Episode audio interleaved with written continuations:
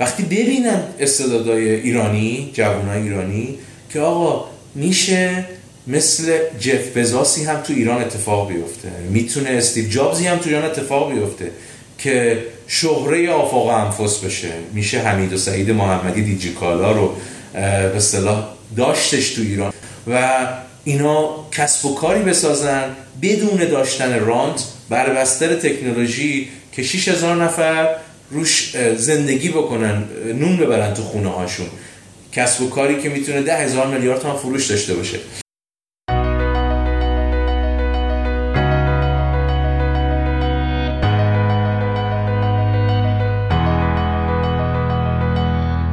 سلام شما داریم به اپیزود ششم رادیو گاورننس در شهریور ماه سال 1399 گوش میدین. تا اینجا خوب به برنامه رسیدیم و در 6 ماه گذشته 6 اپیزود پخش کردیم. 4 قسمت باقی مونده رو هم به امید خدا در نیمه دوم سال پخش می‌کنیم. من میزبان شما امیر گرامی اصل هستم و تو این قسمت رفتم سراغ آقای علی فیاض بخش مدیرعامل سرمایه گذاری خطرپذیر یا VC سراوا کسی که با سابقه و background بورسی سکاندار بزرگترین VC کشور شده و قراره سر در بیاریم که چطور این همه شرکت استارتاپی جوان رو در مجموعهشون مدیریت می‌کنن. بریم بشنویم مصاحبه با آقای علی فیاض بخش رو.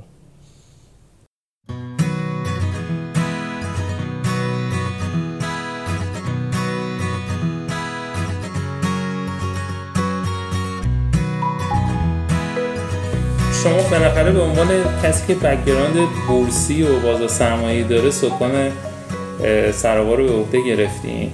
استراتژی سراوا تعبیر من اینه که وقتی یه نفر با background شما نشسته احتمالا یه تغییر استراتژی هم باید باشه. برنامه برنامهتون چیه برای آینده سراوا و مهمترین استراتژی که دنبال می‌کنه ببین تو دنیا یه مدلی وجود داره تحت عنوان GPLP General Partner Limited Partner فلسفه این مدل چیه؟ ارزم به حضورتون تو جی پی ال پی میگیم که یه عده‌ای هستن که اینها به عنوان شرکای محدود شده حالا فارسی شما میگم. اینا علاقه مندن توی حوزه ورود پیدا بکنن سرمایه گذاری بکنن. احتمالا منابع مازادشونه ولی مطلعن می‌دونن که خودشون از اون تخصص لازم برای اون کار به صلاح برخوردار نیستن. بنابراین میرن بر اساس اعتمادی که به یک گروه دیگه به یه افراد کلیدی دیگه که از اون تخصص برخوردارن منابع مالی رو در اختیارشون می‌ذارن تا یه سطحی هم کار مانیتورینگ و کنترلینگ رو دارن ولی در یک سطحی دیگه اجازه میدن اونها بر اساس دانش و تجربهشون اونها که این کسب و کار رو بره ببرن جلو. این مدل GPLP عموما در صندوق ها شکل می‌گیره. حالا صندوق های تو صنعت ما venture capital توی بازار سرمایه هم صندوق های سرمایه گذاری به یه عبارتی همین شکله. یعنی یه مدیران صندوقی وجود دارن که این مدیران صندوق به عنوان امین و متخصص اونجا گذاشته شدن. ارکان دیگه مثل متولی و سایرین یا حالا سازمان بورس تو اونجا هم نظارت می‌کنه بر عملکرد مدیر صندوق. ولی فلسفه همون فلسفه است که این مدیران صندوق از این تخصص برخوردارن. در قبال این عملیاتی هم که انجام میدن خب اصطلاح حالا success fee می‌گیرن compensation اتفاق میفته براشون و کارمزدشون رو دریافت می‌کنن. توی ایران این بستر عملا تا دو سه سال پیش قبل از اینکه VC fund ا شکل بگیرن وجود نداشت. لاجرم باید میومدی شرکت سهامی خاص تأسیس می‌کردی. و حالا این شرکت سهامی خاص خب به تبع قانون تجارت باید سهامدارانی میداشت. این سهامداران مدیرانی رو به اصطلاح اساین می‌کردن و میذاشتن و بعد شرکت ادامه پیدا می‌کرد. فلسفه سراغا با همین روی کرد بود. یعنی به دنبال صندوقی بود که جی پی ال پی گونه بره جلو. اما چون این فقدان این بستر قانونی وجود داشت حقوقی وجود داشت سهامی تشکیل شد سهامی خاص تشکیل شد. بنابراین اگر سرابای سال 1390 تشکیل شده رو به مسابه و کامپربل اون صندوق های ویسی که جی پی ال بیگون است تعریف بکنیم اونها هم دارای طول عمرن. عین همین صندوق های ویسی که هستن. در این طول عمر تعریف میشه روز یکی یکی که می‌خواد شرکا بشینن با هم. دیگه میگن آقا این صندوق هفت سال عمر داره 8 سال عمر داره. حالا مثلا معمولا یه دو سال سه سالی هم extension میده. و بعد از 7 سال 8 سال 9 سال باید تکلیف این سرمایه گذاری ها روشن بشه. به چه معنا روشن بشه؟ به عبارتی میگن باید liquidation event اتفاق بیفته رویداد نقد شوندگی. حالا این از طریق IPO می‌تونه باشه از طریق exit به فروش مثلا فرض کنید یه merger ی باشه یه acquisition ی باشه یا هر چیز شبیه به این. ولی پس جنرال پارتنرها که نمایندگی می‌کنن LP ها رو به عبارتی و امینشون هستن مکلفن که در طول این دوره ان نهایه به رویداد نفت شوندگی برسن. سرام از این قاعده مستثنا نیست. روی کرده عملا اگر ما تقریبا اولین سرمایه گذاری سراپا که دیجی کالا بوده مبنای شروع فعالیت بدونی میشه 91 الان 8 سال از اون زمان گذشته در 99 بنابراین سراوا هم به مسابقه اون صندوق ها به زمانی رسیده که حالا باید رویداد نفت شوندگی رو فراهم بکنه زمینش. هیئت مدیره جدیدی که شکل گرفته اگه ترکیب هیئت مدیره سراوا رو نگاه بکنید می‌بینید که آدم های متخصصی تو این زمینه الان صاحب کرسی در هیئت مدیره به نمایندگی از سهامداران که کمک بکنن تسریع بکنن. این عملا فرایند رویداد نفت شوندگی. اما یه نکته رو باید در مد نظر قرار بدیم. توی به اشتباه ممکنه این این هم تعریف بشه این هم فکر بشه که مثلا سهامداران سراوا با این روی کرد می‌خوان همه سهامشون رو مثلا در بازار سرمایه عرضه بکنن. این چنین نیست. یعنی قطعا سهامداران سراوا اگر انشاءالله آی پی و دیجیکال اتفاق بیفته قصدشون این نیست که همه ارزم با حضورتون سهام در تملکشون در دیجیکالا رو در بازار سرمایه عرضه بکنن. یا به همین ترتیب مثلا در کافه بازار یا دیوار یا دیگر شرکت ها بلکه می‌خوان بخشی رو عملا این رویداد نفت شوندگی براشون اتفاق میفته. حالا هر کدومشون اراده دارن که این رو بیارن ری اینوست بکنن در همین سرمایه گذاری یا متنوع سازی سبدشون رو پیگیری بکنن. الان ساختار سهامداریتون چه شکلیه؟ الان یعنی انتهای منظورم هر شرکت به کجا هر سهامدار به کجا می‌رسه؟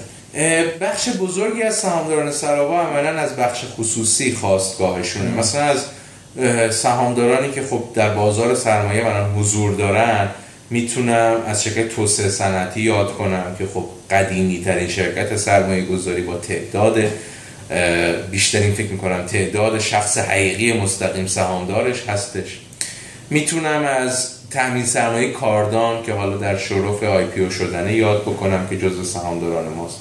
شرکت تدبیرگران فردا که صندوق کارکنان بانک تجارته و یک گروه سرمایه گذاری که خواستگاهشون شهر کرمان هست و در صنعت خاروبار و پسته و صادرات پسته فعالن از قدیمی های این صنعت هستن. می‌خوام بگم ترکیب سهامداری خیلی ترکیب سهامداری متنوعیه با همون روی کردم که عرض کردم. یعنی اگر سراوا یه ترکیب سهامداری داشت که مثلا 50 درصد برده به یک سهم 60 درصد متعلق به یک گروه بود عملا نمی‌تونست اون مدل GP LP حاکم بشه برش. این ترکیب متنوع باعث شده تقریبا مثلا گویی که حالا اگه خیلی بخوام roughly بگم هفت تا سهامدار 14 درصدی اینجوری نگاه بکنیم باعث میشه که شما مجبور باشی قائل به این باشی که مدل GP LP رو عملا به اصطلاح حاکم بکنه این, این چند تا صدا بودنه شما رو اذیت نکرده. حالا هفت نفرین؟ تقریبا. یعنی حالا اگه بخوایم بزرگا نگاه بکنیم هفت یعنی شما به عنوان مدیر عامل اوکی بودین با این؟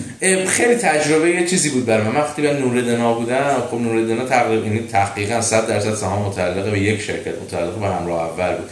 بنابراین وقتی شما ترکیب هیئت مدیره نگاه می‌کردی همه نمایندگان یک سهامدار بودن یا سیاست‌های یک سهامدار میومد تکلیف می‌شد به هیئت مدیره. در سرابا خب این شکلی نیست. باید با یه اجماعی به عبارتی اتفاق بیفته تکالیف مجمع. این باعث خواهد شد که حتما گفتگوها بیشتر باشه زمان بیشتری تو مجبور باشی بذاری برای اینکه این تقارن فکری رو به دست بیاری. ولی در عین حال به تو این کمک رو می‌کنه به عنوان فرد میگم به عنوان من مدیر عامل کمک می‌کنه که از زوایای مختلف به به یک مسئله نگاه بکنی. موضوع بعدی هنرمند میشی که conflict management بکنیم این یک چیزی که فقدانی که در بازار سرمایه به عنوان سرمایه گذار ما همیشه داریم اینه که تصمیمات اون در ذاتش تو یه passive investor ی یعنی تو تصمیم می‌گیری در چه زمانی در چه قیمتی بخری یک سهم رو و در چه زمانی در چه قیمتی بفروشی عملا مثلا انتخاب های پیش روت محدود میشه به همین موضوع. ولی وقتی تو اومدی در مثلا حالا چه در اکوسیستم ما چه به عنوان یک فردی که در یک شرکت با این ساختار سهامداری متنوع هستی مجبور میشی که تضاد من هنر رفع تضاد منافع رو یاد بگیری. این خودش باعث میشه که به اصطلاح هنر مذاکره رو یاد بگیری. هنر دیدن یک مسئله از زوایای مختلف رو یاد بگیری. اینو می‌خوام یکم عملی ترش کنم. الان فرض کنید تو هیئت مدیره شما یه موضوعی افتاده. اون موضوع خیلی مهمه. دو هفته سه هفته چند ماه شاید داریم روش بحث می‌کنین. به اجماع هم نمی‌رسیم شما به عنوان مدیر عامل که باید الان یه چیز اجرایی داشته باشین که بری کارتو بکنید دیگه. شما اون موقع چیکار می‌کنین؟ کاملا عملیاتی.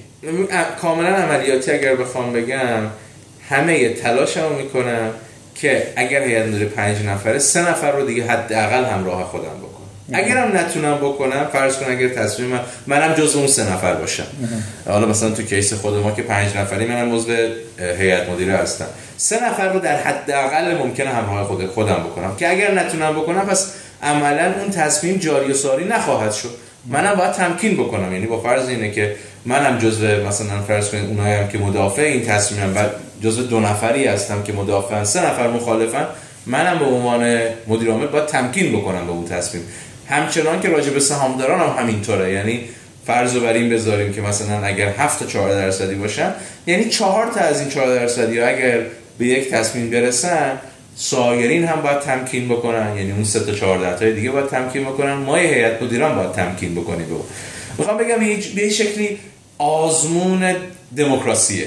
درست. و یه نقدی که تو دنیا به دموکراسی میشه اینه که سیستم کندیه دیگه. باید نظر همه رو جلب بکنید این مثلا تو سیستم شما که business های با نرخ رشد بالا داریم و تغییرات هی داره سریع اتفاق میفته نظر من اینه که شاید یکم جلو سرعتتون رو می‌گیره. شما خودتون چجوری تجربه کردید حتما قبول دارم که این اتفاق میفته یعنی اگر فرایند بروکراتیک نباشه یعنی یه موضوع اینه که آقا ما دوچار کارهای کاغذی شدیم. اینو بذاریم کنار که این ناکارآمدی سیستمه.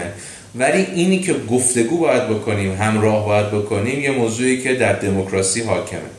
حتما مسیر رو به تاخیر میندازه. عین موضوع فرسون انتخابات. شما به هر حال وقتی قرار باشه انتخاباتی برگزار بکنی یه پروسه ای رو باید بری دیگه. و این پروسه حتما یه چیزایی رو تطویل می‌کنه تا یه نظامی باشه که مثلا نظام پادشاهی که آقا از الان معلومه. اما یک موضوعی که خیلی در ذات این شکل از تصمیم گیری وجود داره اینه که وقتی تصمیم گرفته شد از حمایت برخورداری. و این باعث میشه شاید زمانی که قبلا صرف کردی تا به این تصمیم برسی رو با کسب این حمایت اکثریت بتونی این زمان رو در آینده عملا به اصطلاح سیف کنی. درسته. راجع به سهامدارتون یکی از سهامدارا فرمودین توسعه صنعتی و توسا خب ما می‌بینیم که خود وتوسا در و در واقع مالکش فیروزه عملا خودش توی اکوسیستم فعاله. این بینتون conflict ایجاد نکرده که یه سری جا کار موازی بخوایم بکنیم؟ تنها یک جا بوده که این conflict اتفاق افتاده اونم case سرمایه گذاری سراوا در هلدینگ کافه بازار که در هلدینگ کافه بازار دیوار هست به عنوان business classifieds و توسعه صنعتی هم در شیپور که به عبارتی رقیب دیوار هست. ارزم به حضورتون که سرمایه گذاری کرده. پس به این معنا رقیب هستیم. اما باز با به موارد و رگولیشن های توافق شده دو طرف این توافق کردیم که مثلا فرض کنید اطلاعات یا عضویت هیئت مدیره اینها نمی‌تونه مشترک باشه یا اطلاعات نمی‌تونه بینشون منتقل بشه. این اتفاق تو دنیا بهش میگن Chinese wall دیگه. یعنی توی corporate های بزرگی مثل investment bank یه دپارتمانشون داره deal structure می‌کنه برای یه deal و یه دپارتمان دیگه اگه داره والیویشن اتفاق میفته sell side یا buy side هر دو در یک به اصطلاح کمپانی اتفاق میفته بینشون Chinese wall حاکم میشه. حالا یه بخشش code of ethics و مسائل اخلاق حرفه یه بخشش هم مثلا موارد حقوقی و عرضم به حضورتون term sheet یه که بین طرفین توافق میشه هم, هم پایبند به اون باید باشه. در این خصوص همین اتفاق افتاد ولی واقعا case سختیه فرض کنیم می‌خوان که مثلا fundraising بکنن هر جفتشون. این که مثلا فیروزه چجوری تصمیم می‌گیری که پولشو کجا بذاره؟ بله خیلی بله. خیلی تصمیم آره سختیه. البته یه چیزی هم بگم بعضی از سرمایه گذاران حالا تو کیس این کیسی که شما نام بردی اینجوری نبوده. ولی تو برخی از سرمایه گذاران تو دنیا اصلا این کار رو می‌کنن. یعنی میرن در دو تا رقیب سرمایه گذاری می‌کنن. برای اینکه معلوم نیست اسب برنده کیه. می‌خوان در هر دو مشارکت داشته باشن. از یه جایی بعد که معلوم اسب برنده کیه تمرکزشون رو می‌ذارن رو اون اسب برندهشون یعنی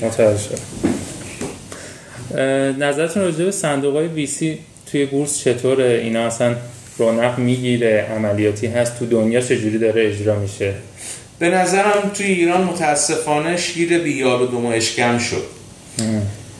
وقتی صندوق سرمایه گذاری خطرپذیر شکل می‌گیره باید آدم های کلیدی هم که اون کسب و کار رو بلدن از اون روحیه جسارتی که لازمه اون کسب و کاره سرعت تصمیم گیری که لازمه اون کسب و کاره برخوردار باشن. وقتی شما صندوق های ویسی رو شکل میدی که مدیرانش عملا توی سازوکارهای بروکراتیکی که نهاد ناظر حاکم می‌کنه دست و پاشون گیر بکنه یک به شدت محافظه کار میشن. دو اینکه سرعت تصمیم گیر رو به شدت میاره پایین. این دوتا آفت بزرگیه که وجود داره. از سمت تأمین مالی هم نگاه بکنین ببینید یه نمونه من به سال بزنم یه شرکتی که کامپربل و نمونه منطقه دیجیکالاس به اسم هپسی برادا که عملا دیجیکالای ترکیه هست. فقط در هپسی برادا در ترکیه قریب به 800 میلیون دلار سرمایه گذاری شده. می‌خوام چی بگم؟ به این می‌خوام برسم که اگر می‌خوایم یک کار بزرگ در کشور اتفاق بیفته باید اون بزرگی و شایستگیش هم زمینش رو فراهم بکنی. در دیجی کالا که امروز دیگه مثلا بزرگترین نمونه ای کامرسی ایرانه قریب به 100 میلیون دلار سرمایه گذاری شده. یعنی یک هشتم یه نمونه در ترکیه. ما نمی‌تونیم انتظار داشته باشیم که صندوق های ویسی با 50 میلیارد تومان 60 میلیارد تومان شکل بگیره که تجمیعشون بکنی. با همدیگه 350 60 میلیارد تومان اگر منابع داشته باشن شکل بگیره و بعد صنعت ویسی ایران صنعت اقتصاد دیجیتال ایران متحول بشه. اصلا نمی‌تونیم همچین انتظار داشته باشیم. پس این این ظرفی که درست کردیم به نظرم این ظرف اون بزرگی لازم رو نداره. و وقتی با این محدودیت هایی که توی عرایز قبلیم عرض کردم دایرش هم تنگتر بکنی دیگه همینی هم که داری دیگه نخواهی داشت. بنابراین من فکر می‌کنم صندوق های سی که شکل گره عملا اون نتیجه که باید میداشت رو نداشته است. یه دلیلش هم فکر می‌کنم که خب تو بحث منابع که گفتین ببینید ما الان خیلی از تفکر سرمایه گذاره اینه که بالاخره من این پول می‌ذارم.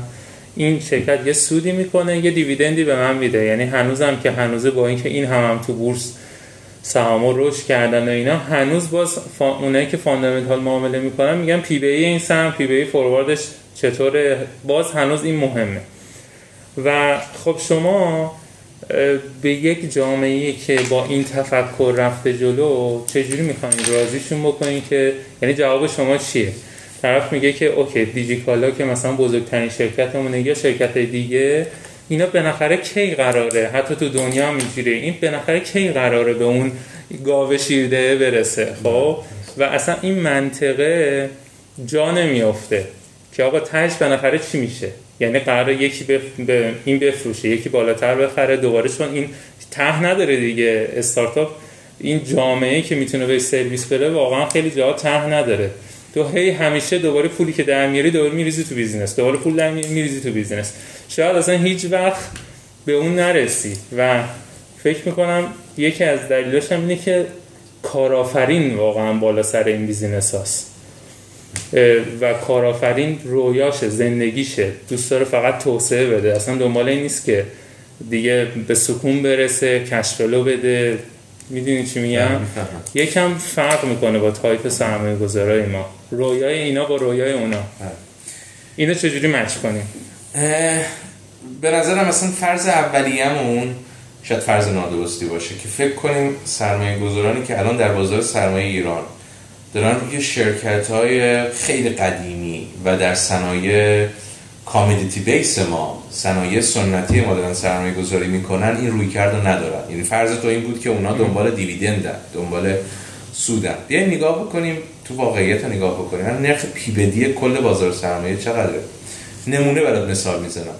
دیگه شاید کشکاوترین بیزینسی که ما همیشه یادمون بوده امثال فولاد مبارکه و ملی صنایع مثل.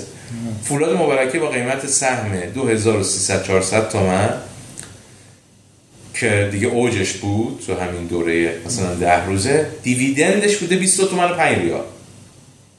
یعنی نرخ پیبدی بالای نزدیک 100 درسته؟ EPS یا P/E forward یا TTM ش رو نگاه بکنیم. P/E TTM ش میره بالای سی P/E forward ش حالا با عرضم به حضورتون محاسبات مختلف 120 تومانی پی 130 تومن باز بالای 15 است. پس من می‌خوام چی بگم؟ paradigm shift در بازار سرمایه هم اتفاق افتاده. در کشکوترین بیزینس هایی که نگاه می‌کردیم هم سال فولاد مبارکه همراه اول ارزم به حضورتون ملی صنایع مصر هم سرمایه گذاران الان دیگه مسئلهشون این نیست که دی بگیرن. از بازار سرمایه خیلی خیلی بزرگتر که متاسفانه اقتصاد غیر شفافیه بازار ملکه. شما کدوم سرمایه گذار نگاه می‌کنی که بگی آقا میرم یه ملکی رو می‌خرم؟ دنبال اجاره هستم. همیشه پی بی ای ارزم به حضورتون بازار ملک تقریبا دو برابر ارزم به حضورتون بازار سرمایه بوده. الان فکر کنم با این نرخایی که هست بیشتر از حتی سه برابر باشه.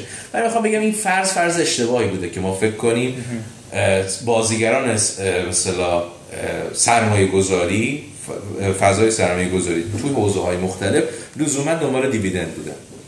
چرا؟ برای اینکه در فضای تورمی که عملا تورم یا رشد اقتصادی داریم یا تورم باعث رشد سوداوری شرکت ها میشه ما به دنبال رشد سوداوریشون هستیم.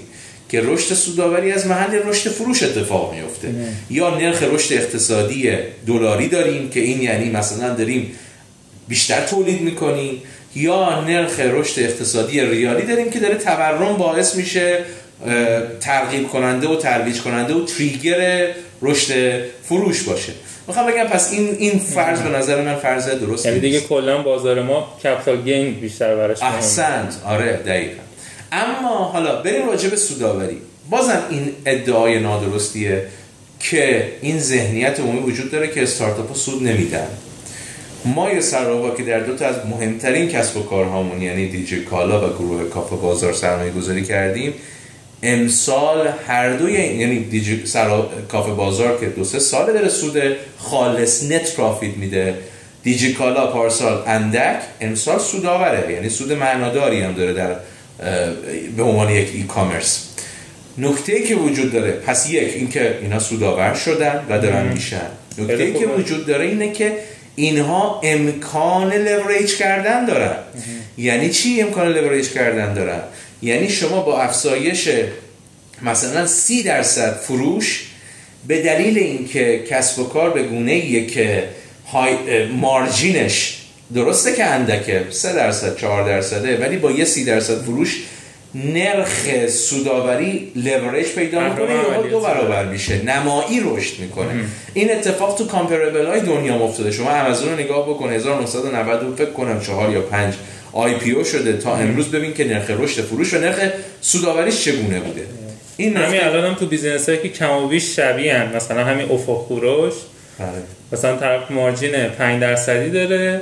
یه درصد marginش بیشتر شه 20 درصد عملا هم سود خالصش افزایش پیدا حالا این توی business e-commerce که دیگه خیلی خیلی چیز نکته بعدی راجع به reinvestment بود. اتفاقا باز همون صنایع به عبارت کشکو رو نگاه بکنی. نگاه بکنیم فولاد مبارکه توی ده سال اخیر ظرفیت تولیدش چه اتفاقی براش افتاده؟ فولاد هرمزگان رو می‌خره. تولید می... ایجادش می‌کنه به عبارت. میره گلگوهر 10 درصد سهام برمیداره چادر مرو 10 درصد 40 درصد معادن فلزات رو برمیداره. تو ملی صنایع مس هی معدن بیشتر هی تر توسعه. پس بنابراین اگر سرمایه گذاران احساس بکنن این سرمایه گذاریشون پاسخ میده و این سرمایه گذاریشون بهترین سرمایه گذاری مطمئن باش از همه بیشتر راقبن که از منابعش در همون سرمایه گذاری دوباره رینوست بکنن چون که الان هم این افزایش سرمایه از محل به اصطلاح سود باشته به شدت رونق داره در شرکت هایی که جواب میده. می‌خوام بگم پس این رینوست کردن در کسب و کاری که داره اکونومیکسش کار می‌کنه اقتصادش کار می‌کنه اتفاقا چیزی خواهد بود که خود سرمایه گذاران مطالبه خواهند کرد. یعنی خواهند خواست که آقا ما این سود نمی‌خوایم بریم خونمون برای اینکه تاش می‌خوام بریم دیویدند بگیریم از تو. باز دوباره بیایم سهام خودتو بخریم. خب چرا این کارو بکنیم؟ بیا همینو تبدیلش بکنیم به انتشار سهام جدید. ما مثلا یک سهممون بشه سه سهم. یعنی می‌خوام بگم این چیزه. خیلی خیلی جالب بود. اصلا کلا مدل تحلیلش فرق می‌کنه دیگه این بیزینس. آره. و نکته هم که وجود داره ببین یک تفاوت خیلی ماهوی که در صنایع به عبارت تکنولوژی بیس تکنولوژی های جدید مثل ای کامرس و اینها وجود داره. اینه که از کپکس زیادی نیاز نیست برای توسعه برخوردار بشی. شما اگه بخوای بری یه طرح فولادی یه پالایشگاه جدید احداث بکنی مثلا به ازای فرض کن یک یک پا، یه پالایشگاه مثلا اگه بخوای هزار بشکه در روز افزایش ظرفیت بدی باید هزار ضرب داره حالا هر عددی دلارش سرم هزینه سرمایه گذاریش خرج بکنی. در یک دوره ساخت و دوره بهره برداری که اقلا سه چهار سال طول می‌کشه در شرایطی که در تحریم نباشی که نیاز باشه مثلا فرض کنی که ماشین‌آلات بخری عرضم به حضورتون پلتفرم رو بخری licensing اتفاق بیفته. در صنایع تکنولوژیک اینجوری نیست. شما یه محصول جدید رو به سرعت می‌تونی با در بستر تکنولوژی با کمترین هزینه ممکن ایجادش بکنی. شما نگاه بکن همین دیجیکالا امروز نزدیک ده نوع محصول داره و تقریبا این توانایی رو داره که هر سال دو تا محصول جدید بره. حالا باز نمونه های بیرونیش رو نگاه بکنیم. مثلا باز آمازون رو نگاه بکن. ببین آمازون از کتاب شروع می‌کنه به retail می‌رسه به marketplace می‌رسه. الان داره video streaming انجام میده. fintech خودشو داره لوجستیک خودشو داره. یعنی می‌خوام بگم که این صنایع ویژگی بسیار خاصشون اینه که یک واحد که سرمایه ری اینوستمنت اتفاق میفته به خاطر اینکه کپکس کمی نیاز دارن نرخ ROI به شدت بالاتری خواهند داد. درست مخصوصا الان توی بورس مثلا یه خبری میاد میگه فلان شرکت طرح توسعه داره. حالا این شرکت حوزه فناوری که دیگه عملا کلا تو توسعه دیگه. دیگه اصلا یعنی با کد نویسه نشسته یک کد رو دیولپ می‌کنه. حالا مثلا توی دیجیکاله که لاجستیک هم باید دیولپ بشه. لاجستیک هم develop می‌کنی بلافاصله ظرفیت یهو سه برابر میشه. ما در همین دوره کرونا که خب خیلی به صنعت e-commerce کمک می‌کنه به خاطر اینکه رفتار خرید آفلاین رو تبدیل می‌کنه به آنلاین بالاجبار. یهو ظرفیت نزدیک دو برابر شد. ظرف تقریبا چهار ماه. خیلی خوبه. خیلی خوبه. در حالی که اگه مثلا توی صنعت سنتی می‌خواستی این کارو بکنی دو نیم برابر کردن ظرفیت اصلا امکان پذیر بود ظرف سه سال سه ماه این کارو بکنی؟ خیلی نکته جالبیه. خب ببینید ما حالا تعارف رو بذاریم کنار تا الان اینجوری بوده که همیشه این یه چیزی رو کندیم این زمین رو تو مملکت یه چیزی در آوردیم فروختیم. بله. ما کی قراره؟ یعنی آینده رو چجوری می‌بینیم؟ کی قراره که بریم از همین اقتصاد دیجیتال از این فرصت ها استفاده بکنیم. یعنی از بحث های دانش بنیان بتونیم پول در بیاریم. از فکرمون پول در بیاریم. نه از اون حالا الزاما نعمتایی که خدا تو خاکمون حالا اتفاقی گذاشته. بله. فکر می‌کنین این کی اتفاق میفته و سرعت می‌گیره؟ یکم هم دوستم راجع به خود بازار بگین. اصلا این سایز این بازار فناوری اطلاعات چقدره و چقدر از این کیک و همین استارتاپ ها دارن؟ درست. از اولیه از مطلب اولت شروع بکنم. کی قرار این اتفاق بیفته؟ دو تا اتفاق می‌تونه بیفته. یکیش میمونه یکیش نامیمونه ولی هر دو نتیجهش این خواهد شد که برامون این, این بخش مهمتر خواهد شد. اتفاق اولی که میمونه اینه که ما نمونه های موفقی از اینجا بیرون بیاد وقتی نمونه های موفقی بیرون بیاد یعنی ببینیم که یک شرکت تکنولوژیک این اون چیزی که تو غرب اتفاق افتاده که امروز نگاه می‌کنی از ده تا شرکت بزرگ market cap توی NYSE هفت تا شرکت تکنولوژیکی که اصلا تو این لیست تا پنج سال پیش هم نبودن تا ده سال پیش هم نبودن. تو این کرونا اصلا لیدر بازار اصلا لیدر بازار بودن دیگه یعنی هزار میلیارد دلار market cap داشتن. یا دو هزار میلیارد دلار market cap داشتن در مخیله کسی نمی تا اینکه به اصطلاح اینا اپل و آمازون به دست آوردن و بعد هم تازه آرامکو که IPO شد در حالی که اینا رشد کردن امثال آرامکو به شدت افت کردن و از اون market cap های فکر کنم 1700 میلیارد دلاری پایینتر هم اومدن. بنابراین می‌خوام بگم ما بتونیم اگر بتونیم نمونه های موفق رو نشون بدیم به دو گروه. به سرمایه گذاران که ببینید اگر رفتید در یک شرکت تکنولوژیک سرمایه گذاری کردید نرخ بازده سرمایه گذاریتون اصلا قابل مقایسه با این نیست که بری مرک بخری. اصلا قابل مقایسه با این نیست که مثلا بری فرض کن ارزم به حضورتون هر کار دیگه ای که متاسفانه رایج ماشین بخری سکه بخری اصلا قابل مقایسه نیست. پس این ترغیب می‌کنه ترویج می‌کنه. این اتفاقی در بازار سرمایه ظرف یک سال اخیر افتاد. مردم تعداد کودای فعال من یادم میاد. همیشه تو بازار سرمایه از سال 81 که من کار می‌کنم 300 هزار تا 400 تا 500 هزار تا. به یک بار ظرف یک سال چه اتفاقی افتاد که الان فکر می‌کنم بالای 4 5 میلیون کد فعال بورسی وجود داره. فارغ از اونایی که حالا فقط میان ارز اولیه می‌گیرن. بنابراین اگه بتونیم نمونه های موفق بسازیم یک از زاویه سرمایه گذاران دو از زاویه استعدادهامون. وقتی ببینن استعدادهای ایرانی جوانای ایرانی که آقا میشه مثل جف بزاسی هم تو ایران اتفاق بیفته. می‌تونه استیو جابزی هم تو ایران اتفاق بیفته که شهره آفاق انفس بشه. میشه حمید و سعید محمدی دیجیکالا رو به اصطلاح داشتش تو ایران. از یه خانواده بسیار معمولی یه خانواده فکر می‌کنم دوازده تا فرزند هستن. و اینا کسب و کاری بسازن بدون داشتن رانت بر بستر تکنولوژی که 6000 نفر روش زندگی بکنن نون ببرن تو خونه هاشون.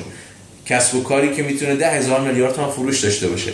و این استعدادام این نمونه های موفق رو ببینن این دو گروه باعث خواهند شد که ما اون وقت خیلی جدیتر نگاه بکنیم. به اینکه آقا میشه از این به اصطلاح بستر هم چیز که نکته دومی که نامیمونه میگم از جهت خلاصه بحث ژئوپلیتیکی نگاه می‌کنم. اگر نرخ نفت یا شرایط اقتصاد و صنعت بین به گونه ای رقم بخوره که من اصلا قریب نمی‌بینم که اصلا تو دنیا مثلا 6 سال دیگه انرژی های فسیلی جایگاهی نداشته باشه. یعنی انقدر مثلا امثال تسلا و امثال هم بیان که دیگه اصلا نیاز نباشه مردم بنزین بزنن. یا ارزم به حضورتون که گازوئیل داشته باشن؟ تسلا که مارکت کپش توییتر هم رد کرد. توییتر هم رد کرده. می‌خوام بگم اون موقع دیگه لاجرم این اتفاق میفته اینکه دیگه اصلا شما نمی‌تونی مثلا هم مقمت باشه که آقا من نفت و مثلا یه میلیون بشکم بکنم سه میلیون. کسی ازت نمی‌خره که حالا هم مقمت باشه.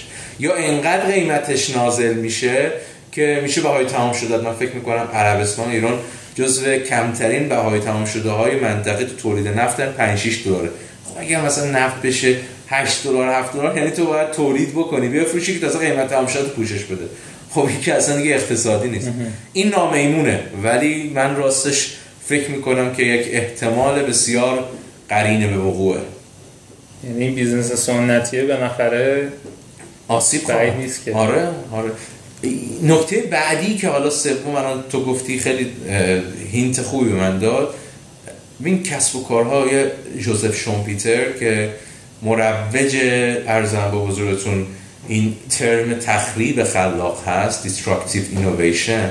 میگه در دنیا یه سری کسب و کارهایی وجود داشته که کسب و کارها نابود شده از بین رفته و بر بستر اونها به شکل خلاقانه کسب و کار جدیدی شکل گرفته. که اصلا مرزا رو جابجا کرده. مرزا رو جابجا کرده دقیقا. من می‌خوام بگم این اتفاق هم در دنیا افتاده در ایران هم می‌تونه بیفته. یعنی شما نگاه می‌کنی می‌بینید که امازون والمارتی که سالیان سال داشته کار می‌کرده و خورده فروشی آفلاین می‌کرده رو تحت تاثیر قرار داده و به یه عبارتی off... والمارت تبدیل شده به انبارهای امازون یا بی رو نگاه بکنیم. بی یه دونه هتل نداره یه دونه اتاق نداره. ولی بزرگترین پلتفرم اجاره دادن اتاق و هتله. یا اوبر رو نگاه بکنیم. اوبر یه دونه تاکسی نداره ولی بزرگترین پلتفرمیه که تاکسی ها توش دارن به اصطلاح به نیاز مشتری پاسخ میدن. خب میگم تکنولوژی باعث شده که disruptive innovation و تخریب خلاق خیلی با سرعت بیشتری پیش بره. فکر کنم تو ادبیات اقتصاد مدرن الان بهش میگن انقلاب چهارم 4.0 point 4.0 یه نمونهش هم الان دیدیم دیگه تو همین کرونا که خیلی business های سنتی آنلاین شدن مردم دورکاری کردن. این به نظرم آره. اثرش رو دقیقاً مدت می‌ذاره. آره. یعنی ما اصلا در باورمون نمی گنجید که آقا مثلا نریم دفترمون با همکارمون معاشرت به اصطلاح چهره به چهره نداشته باشیم و کارمون رو انجام بدیم. ولی 6 ماه خیلی دارن این کارو می‌کنن. خیلی هم تو کارشون حاکم نشده. عدو شود سبب خیلی عدو شود سبب خیلی خب خیلی خوبه خیلی اتفاق خوبیه. ایشالا اینا رو زودتر ببینیم غیر از دیجیکالا و کافه بازار دیگه استارتاپ دیگه تو پلن هست؟ ما انتظارمون اینه در یک بازه انشالله خدا اگه بخواد یک سال نیم تا دو سال آینده گروه توشا که علی بابا به عنوان اصطلاح شرکتی که تمرکزش در فروش بلیت سفره و گروهش که حالا یه بخشی جامعه داریم که شبیه مدل ایربی رو داره و چند تا شرکت دیگه گروه توشا رو هم بتونیم یا حالا خود علی بابا یا گروه توشا رو هم ببریم آی پی او کنیم خیلی اتفاق خوبیه. واقعا به نظرم یه جون دوباره میده به اکوسیستم که مثلا تو این مدت یکم احساس می‌کنم ناامیدی ها زیاد شد. بله. یه جون دوباره است واقعا. دقیقا. خب یکم به نظر اون سهم بازار و ارزش بازار بله. راجع به اینم بخوایم توضیح بدیم بله. چون بیشتر مخاطبای ما بورسی ان بله بله. یکم مثلا فضا رو ترسیم بخوایم بکنیم. ببین متاسفانه مثل خیلی از حوزه های دیگه آمار دقیقی به دلیل اینکه بخش بزرگی از این صنعت حالا بخش بزرگ که میگم چون هنوز عددش دقیق معلوم نیست نمی‌دونم واقعا بگم بزرگه یا مثلا نه خیلی هم بزرگ نیست. ولی داره در فضای غیر رسمی اتفاق میفته مثلا فرض کنید حالا تو ای کامرس الان اینستاگرام یا تلگرام بستر فروش کالا هستن و این هیچ جا ثبت نمیشه مخصوصا اگر که کشان دلیوری باشه. یعنی شما وقتی کالا رو برید خونه طرف تحویل میدی اونجا نقل به تو بده. این دیگه اصلا هیچیش معلوم نمیشه. و می‌خوام بگم اعدادی که می‌خوام بگم خدمتتون دارم عرض می‌کنم اون اون برآوردهایی که ما به عنوان یک بازیگر صنعت ازش داریم. برآوردهایی که وجود داره اینه که تقریبا ما اگر صنعت آی سی تی رو که اپراتورهای موبایل هم دارن فعالیت می‌کنن که فروششون الان فکر می‌کنم حدود 25 هزار میلیارد تومن یعنی اپراتورهای موبایل و علاوه FCP ها و ISP ها و اینا فکر می‌کنم 25 هزار میلیارد تومن رو هم مبنای و درون این صنعت قرار بدیم. مجموع ارزم به حضورتون فروش بالای 70 هزار میلیارد تومنه. یعنی کل این مارکت الان بالای 70 هزار میلیارد تومنه. اما نکته که وجود داره امیر اینه که فقط تو کیس ای کامرس به معنای خورده فروشی به معنای خورده فروشی مثل دیجیکالا در منطقه ما یه نسبتی داریم. ما میگیم e-retail به retail یعنی خرده فروشی آنلاین تقسیم بر در صورت از مخرج کسر باشه خرد، کل خرده فروشی. در منطقه ما این نسبت چهار درصده یعنی چهار درصد خرده فروشی داره در فضای آنلاین اتفاق میفته در اسکاندیناوی حدود 13 درصده در چین که خیلی جالبه برای همون بدونیم که چین الان پایونیره. یعنی از آمریکا زده جلوتر. این نسبت بالای 40 درصده. در آمریکا 23 درصده. میانگین جهانی حدود 7 درصده در ایران یک درصده. یعنی می‌خوام بگم چه روم خالی چه اتاق خالی چه پتانسیال مارکتی الان وجود داره که آن تاشته یعنی که بگیم یه دیجیکالا هست و دیگه مارکت رو گرفته. اصلا خیلی جا هست که بازم اصلا یعنی امروز دیجیکالا در به عنوان یه نمونه موفق اصلا نمی‌تونه ادعا بکنه که من انحصار کامل دارم توی فضای ای کامرس اصلا اینطور نیست.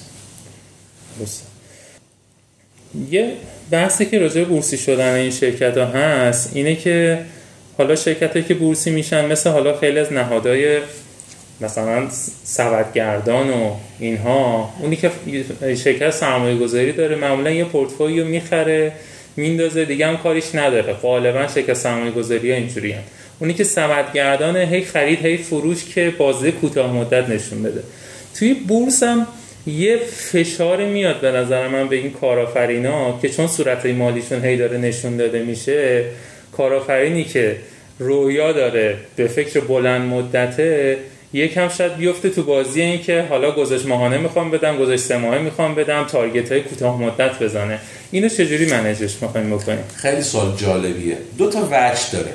وجه اولش راجع به توسعه ساختار حالا چه سازمانی چه تفکری توی شرکت های حالا به یه تعبیری استارتاپی. دیجیکالا رو واقعا من نمی‌تونم ازش دیجی... استارتاپ بزنم دیجیکالا 11 سال از عمرش گذشته. بنابراین واقعا به این معنا استارتاپ نیست که بگیم مثلا یه سال دو سال سه ساله. ساختار سازمانی دیجیکالا الان خیلی وسیعه. نزدیک 8 تا 30 لول داره یعنی معاون ارشد داره. تیم مالی دیجیکالا به تنهایی بالای 120 نفره. بنابراین چیزی که می‌خوام بگم از یک زاویه زاویه اینه که چقدر توانایی ارائه گزارشات دقیق و در زمان لازمشه. راجع به این چندتایی که اسم بردیم کافه بازار دیجیکالا که انشاءالله در شرف IPO ان از این وجه مشکلی وجود نداره. به این معنا که لازم نیست مثلا ارشدترین مدیر founder اون business هر روز نگاه کنه آقا صورت مالی من چیه؟ یه تیم مالی داره مثل خیلی از شرکت های دیگه که تیم مالی دارن اینو تهیه می‌کنن. معاون مالی با مجوزی که گرفته توکنش رو می‌ذاره و روی سایت کدال آپلود می‌کنه. بنابراین قرار نیستش که مدیران اون ارشد هم در یه business مثل دیجیکالا که ده هزار دوازده هزار میلیارد تومان فروش داره هر ماه بشینه صورت مالی رو چک بکنه. اصلا این امکانش وجود نداره. و این به توسعه به این رسیدن به این بلوغ رسیدن. اما یه نکته دیگه وجود داره که آره این دام حتما احتمال داره بیفته. همینه که اون فاوندر اون بنیانگذار کسب و کاری که تا حالا همه تمرکزش روی رشد ذاتی کسب و کارش بوده حالا هر روز بشینه پشت سیستم TSC TMC نگاه بکنه آقا صفحه فروشه یا صفحه خریده؟ این دامیه که می‌تونه بیفته. اما یه جمله داره استیو جابز جف بزاس خیلی جمله عمیقیه. میگه من یه, یه بار نگاه کردم که ظرف چهار روز یا پنج روز قیمت سهام امازون سی درصد افتاد پایین. یه مدت بعدش سی درصد ظرف همین بازه زمانی رفت بالا. نشستیم با تیممون نزدیک یک ماه کار کردیم که چه اتفاقی در ذات کسب و کار من در اون دوره که سی درصد market cap افتاد و در اون دوره که سی درصد market cap رشد کرد در ذات کسب و کار من اتفاق افتاد. به هیچی نرسیدیم. از اونجا به بعد فهمیدم تمرکز من به عنوان بنیانگذار بر رشد ارگانیک و ذاتی و سالم کسب و کار باید باشه. نه باید دغدغم این باشه که قیمت سهامم رشد کرد یا کاهش پیدا کرد. برای اینکه این دغدغه رو کم بکنیم حتما به هر حال مدیر شرکت که حالا اتفاقا سهام دارم هست جزو نگرانی هاش هست که آقا ارزش داراییاش اینه که بتونیم از نهادهایی استفاده بکنیم در کنار اینها که بتونن به عبارتی بازارگردانی درست و منطقی انجام بدن. به جای اینکه مدیر ارشد هم مقمشین باشه یه نهادی باشه. این نهاد بر اساس ارزم به حضورتون تخصصی که داره توانایی که داره تمرکزش این باشه که نقد شوندگی سهام رو فراهم بکنه. و من علی فیاض بخش معتقدم فقط و فقط هدفش باید نقد شوندگی باشه. نه اینکه او تشخیص بده. که فر مارکت ولیو امروز 500 تومنه یا 500 تومنه یک ریاله. نظام عرضه تقاضا باید اجازه بده. بنابراین اون فقط هدفش باید این باشه که نقد شوندگی رو فراهم کنه. ای کاش ای کاش. حالا این شاید آرزوی خیلی بلندی باشه ولی ای کاش در یه بازه زمانی ما این دامنه نوسان رو دیگه برش داریم. که دیگه اون وقت این این همین دغدغه همین نظام صفنشینی که مبنا قرار بگیره اون روز دیگه وجود نداشته باشه. نظام ارز تقاضا فر مارکت ولیو رو تعیین بکنه. دقیقاً توی اینجا اشاره کردیم به بحث مدیر عامل همون شرکت که فاوندر اونجا هم بوده. فکر می‌کنین غالبا تو دنیا استارتاپ های موفق خود founder مدیر عامل بوده؟ یا نه؟ مثلا CEO بوده CTO بوده یه مدیر عامل گذاشتن. کدوم بیشتر جواب داده واقعا؟ اصلا نمیشه. مثل چیز contingency theory که توی علم مدیریت انواع و اقسام تئوریا اومد. آخرش گفتن آقا contingency theory دیگه مدرن ترینه. یعنی حسب اقتضاعات اون کسب و کار و اون صنعت ممکنه به صلاح خود فاوندر مدیر عامل باشه ممکن نباشه. نمونه مثال بزنیم. یه شرکتی هست هنوزم هست به اسم وی ورک وی ورک تو اروپا خیلی تونست رشد بکنه. فاوندرش 6 ماه قبل از اینکه آی پی او کنه هم هیئت مدیره تصمیم گرفت هم خود او تصمیم گرفت که resign کنه استعفا بده و دیگه مدیر عامل نباشه. برای اینکه اون تخصص و اون تمرکز لازم برای اینکه مدیر عامل شرکتی باشه که IPO می‌خواد بکنه رو نداشت. پس اصل منفعت شرکته. باز مثال بزنم. شما نگاه می‌کنی بیل گیتس بنیانگذار مایکروسافت که همراه با پل آلن بوده در یه بازه زمانی مدیریت رو منتقل می‌کنه. میگه آقا من دیگه نمی‌خوام مدیر عامل باشم. تمرکزش رو می‌بره جایی که ارزش بیشتری خلق می‌کنه. پس اگر معیار و مبنا رو قرار بدیم که من کجا قرار باید بگیرم که ارزش بیشتری خلق بکنم اگر مدیر عاملی باشه باید مدیر عامل باشم. اگر نه سی تی اوه اگر نه business development ئه اگر نه اصلا یه advisor می‌تونه حتی باشه اونجا باید مبنا قرار بگیره. این خیلی به نظرم پختگی می‌خواد که طرف اینو قبول بکنه. شما خودتون case ایی داشتین که به طرف بگین فرض کنین یه شرکت سرمایه گذاری کردین روش بگین که با شما بشین کنار ما می‌خوایم یه نفر بله. جدید رو بذاریم. مثلا چجوری باهاش عملیاتی صحبت کردین قانعش کردین؟ یه کیس رو به نظرم اگه بر مثال دارم اگه ایزه بدی اسمشو نگم ولی این اتفاق افتاد. چجوری این اتفاق میافته؟ همون بحث صبوری که عرض کردم لازمه گفتگو بکنی. اگر بری حالا تو مقصد تو صنعت ما که به حال بنیانگذاران شرکت اون شرکت مسابقه بچه‌شونه مدیر دولتی نبودن که امروز بذاریشون اینجا فردا بذاریشون اینجا. جوونیشون همه شون گذاشتن. دو اینکه روح یه روحی اونجا حاکم شده که در اغلب موارد روح اون بنیانگذاره که حاکم شده. فرهنگ او فرده. بنابراین تغییرات به یک باره می‌تونه بحران ایجاد بکنه. اتفاقی که باید بیفته باید گفتگو کنید گفتگو کنید گفتگو کنید اجازه بدید تجربه کنه و خودش به این جمعمندی برسه. خود شما هم به این جمعمندی برسید که آره اولا واقعا او دیگه نیاز نیست باشه دو چه کسی باشه؟ یعنی ما دوچار بحران ساکسشن پلان به اصطلاح نبود. نچیم که یه نفر رو برداریم فقط به دلیل اینکه می‌خواهیم او نباشه با هر استدلالی که وجود داره مرمیز کی میاد. اینم موضوع بعدی. نمونه ای که ارزم بزرگ ما داشتیم خود اون فردی که بنیان گذار بود بعد از شش ماه بعد از سرمایه گذاری ما به این جمع‌بندی رسید که او لزوما قرار نیست برای توسعه شرکت سهامدار بزرگی هم بود هنوز هم هست. برای توسعه این شرکت لزوما نقش مدیر عاملی رو داشته باشه. رفت شد product manager یعنی مدیر محصول و تمرکزش رو گذاشت روی توسعه محصول. و فرد دیگری که ساختارهای فکری و عملیاتی fit و منطبق با به وظایف مدیر عامل رو داشت اومد این به مسئولیت پذیرفت. من سوال آخر رو بپرسم. خیلی به نظرم یکی از چلنج اینه که شما فرض کنید توی شرکت سرمایه گذاری می‌کنید خب اون نزدیکیه اون اعتماده فقط با پوله نمیاد دیگه. یعنی شما ممکنه پولم دادین 50 درصد هم مثلا هم گرفتین. و خیلی ها مخصوصا تو استارتاپی ها به نظرم خیلی هم شاید همه جا همین هست. طرف میگه من این کار منه. من خودم بزرگش کردم. من می‌دونم باید چی کار بکنم. بعد حالا خیلی از VC ها argument اینه که شما که اصلا خودتون آدم های ریسک‌پذیری نیستین. شما خودتون اصلا استارتاپ موفقی نداشتین. بعد مثلا شما می‌خوای بیای به من ادوایز بکنی. اینو چجوری منیج می‌کنین که اونا قبول بکنن؟ اصلا چجوری وارد یه تیم میشین یه شرکت میشین که بخوان اصلاحات اونجا اتفاق بیفته؟ و اینم دوستان خیلی عملیاتی یه کیسی رو باز بکنیم. بله. ببین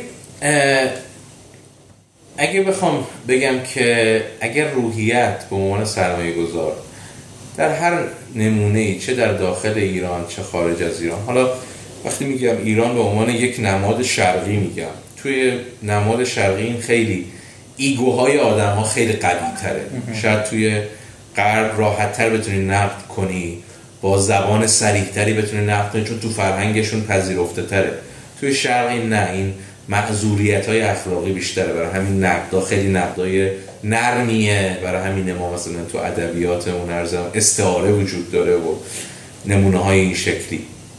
بنابراین می‌خوام اینو بگم که اگر در هر نظام فکری نگاه تو سرمایه گذاری این باشه که من بهتر از تو می‌فهمم حتما شکست می‌خوری. ولی اگه نگاهت ماینستت که ماینست عملا نوع مکالمت رو شکل خواهد داد. تو نمی‌تونی تو ذهنت مثلا من اینجوری فکر کنم که امیر گرامی اومده که سر من کلاه بذاره و این توی گفت ادبیات من هیچ نشانه پیدا نکنه. حتما اینطوری نیست. حتما یه جایی نشانه پیدا می‌کنه. ببین اگه مایندستت اینجوری باشه که نه. من اینجوری نیست که بگم من بهتر از مثلا فرض کنید که حمید و سعید محمدی می‌فهمم.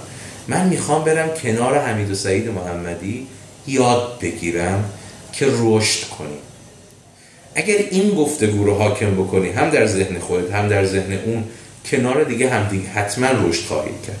حالا نگاه می‌کنی که این گفتگو رو که می‌خوای برقرار بکنی تو چه مواردی تو واقعا تجربه بیشتری داری یا, یا دانش بیشتری داری؟ مثلا من نمونه خودم رو بگم فرض کنی.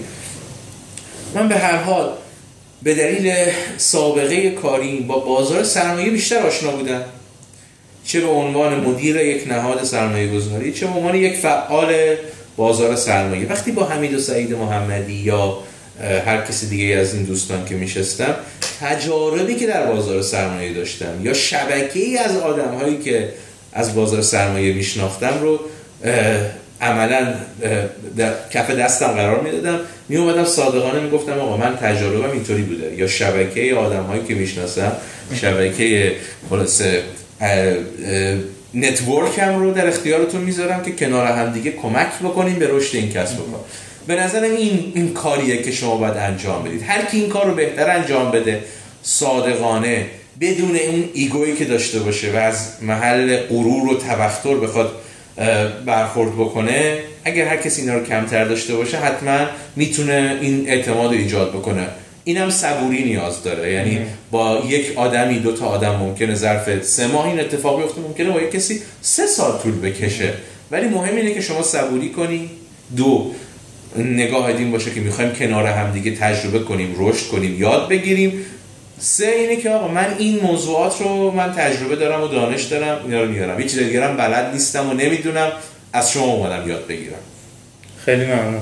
دست شما درد نکنه که وقتتون درد نه خیلی خیلی ممنون. خیلی خوشحال شدم و واقعا دست مریضات میگم به این کاری که داری می‌کنی یعنی یه یه فقدانی در فرهنگ ما ایرانی ها هست.